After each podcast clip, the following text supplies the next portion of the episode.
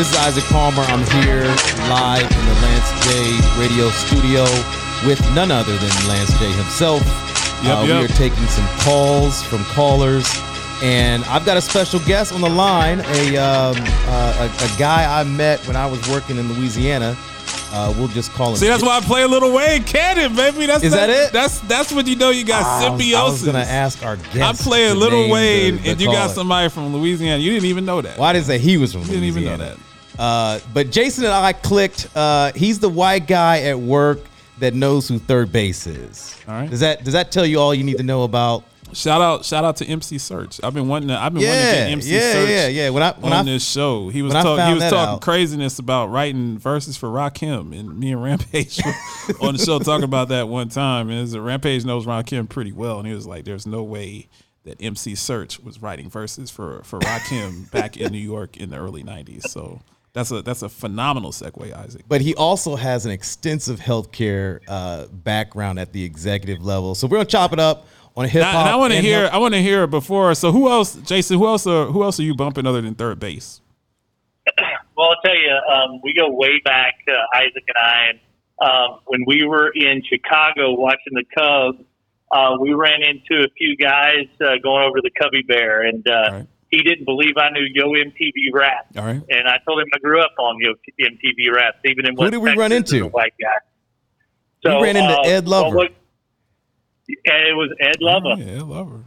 And and Isaac didn't believe me, and I told him I said that was Ed Lover. So we walked over to the Cubby Bear and watched him perform. It was fantastic. Oh man, that's that's that's fantastic. It's, So uh, he said that was Ed Lover, and I, I looked at Jason in two disbeliefs. One is it wasn't Ed Lover, and how do you know who Ed Lover is? That literally that the look I gave him. But yeah, we were That's both exactly like right. kids in the candy shop Man, saying we took pictures with Ed. It was great. Hey, It Yo was great. MTV Raps. Before you get into the healthcare, Yo MTV Raps was so instrumental in, in getting the the hip hop nation and movement out to, to people from all backgrounds. So not just people from New York City, in the Bronx, and, and in Brooklyn and in Queens, but getting Yeah. it to mainstream America. So that's that's really good stuff. I, I, I No watched that about show. I set my watch to that show. Yep. Yep. Yeah. So Yeah, we all did.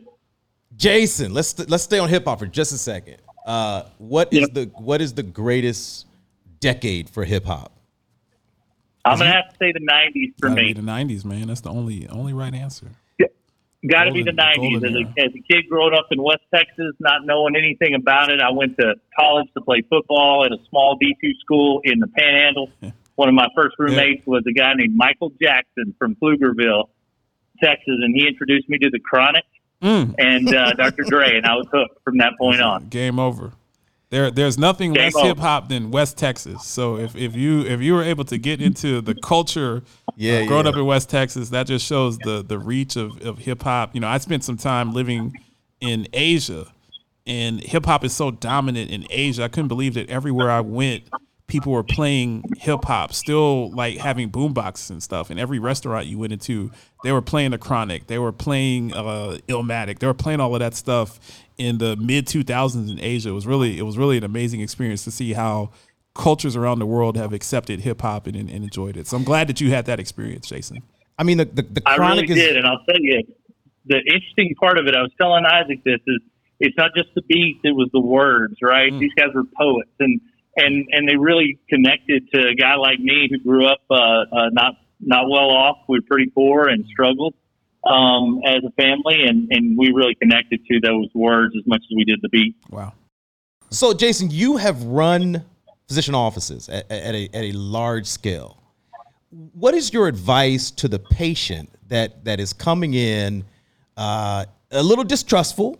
You know, one eye open, one eye closed, not sure what's going on. How can the patient take control of that situation and get what the patient needs?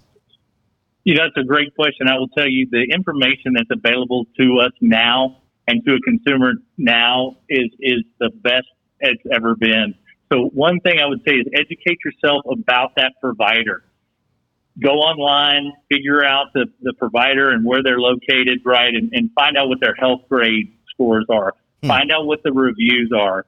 You should be studying your healthcare provider just like you study what restaurant you want to go to um, or where you're taking a vacation and the TripAdvisor information because it's out there and it's relevant.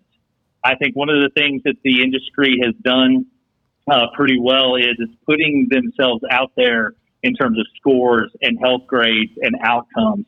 So I would offer this for, for all black men, all men in general, to be honest with you, because a lot of us are skeptical, uh, regardless of race, but definitely for the African Americans to, to educate themselves on who they're going to see.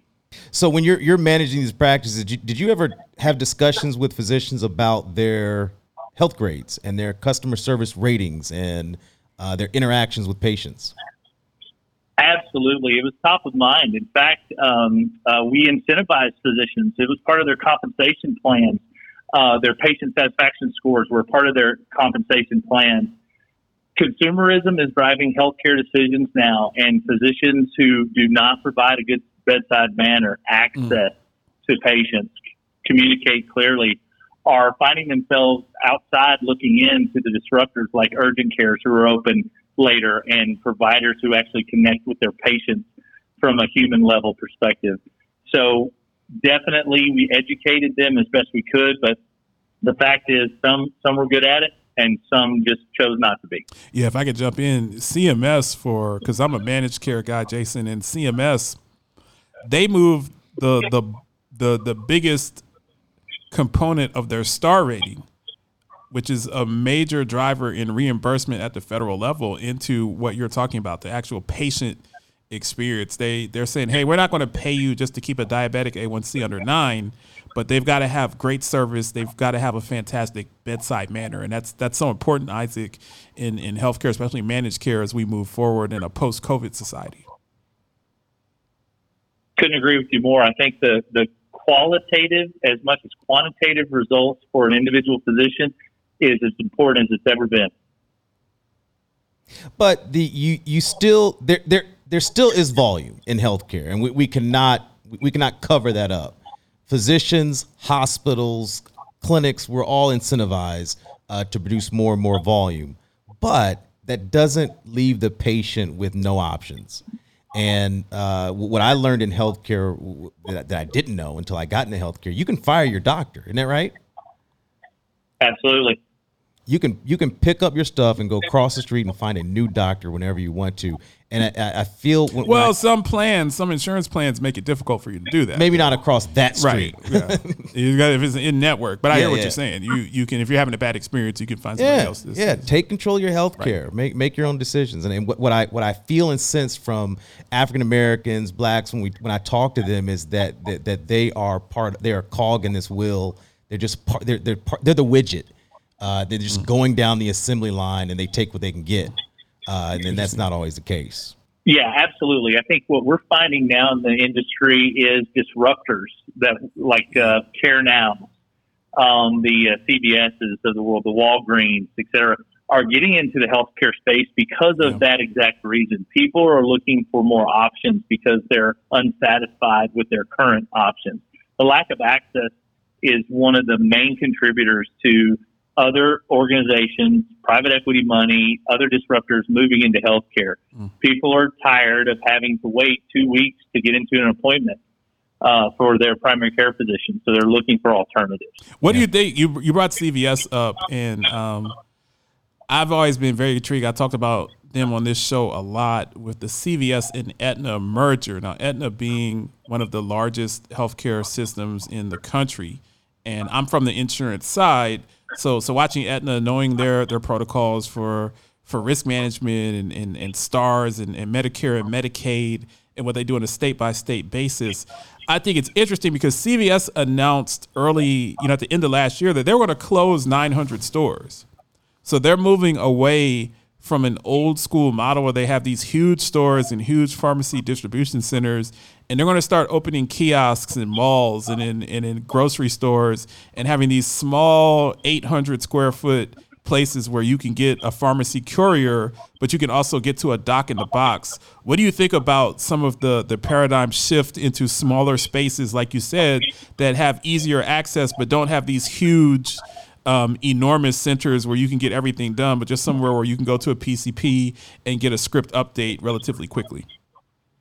Yeah, I think that's a good move for them, to be honest with you. These health hubs that they're talking about, where you have either telehealth options or a nurse practitioner and, and, and, a, and a nurse available to you, because a lot of problems uh, can be solved with that care model. Right. So I think the transition from the old school, you know, uh, you know, bricks and mortar that's very expensive and hard to get into um, are, are going by the wayside, and these very consumer centric, consumer driven access points that are price transparent as well as accessible are going to be successful. Have no doubt about that. In fact, there's a lot of not for profit systems like the one um, Isaac and I came from, or the ones that I'm helping with now as a consultant, are looking to those models because they're seeing the success that the CVSs and the Walgreens are having.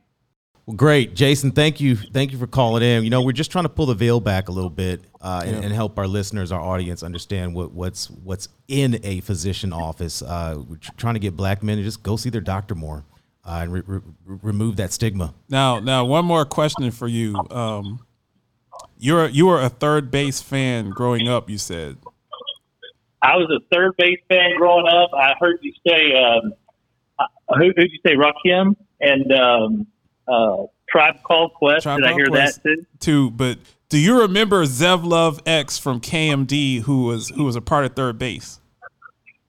I do not. Now you don't remember. I do not. You got me with that one. So so Zev Love X was with that one. was a part of 3rd Bass, and Zev Love X's brother was Subroc, who was their DJ. His brother Okay. died. Zev Love X disappeared from the rap community for about ten years, and he reemerged years later as MF Doom. Get out of here. MF Doom Stop. was in 3rd Bass.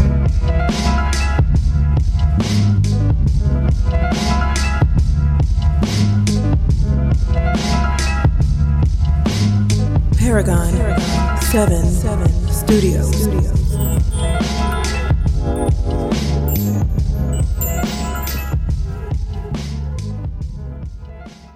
James Lewis, Shout out to all them guys, man. Rasheed Wallace, you know, you know, Cuttino Mobley, you know, um, Sean Red Smith, Terrell Stokes, you know, all, of those guys. A lot of them are um, Philadelphia legends when it comes to the basketball. right. You know, but I drop real numbers on them. so what would that make me?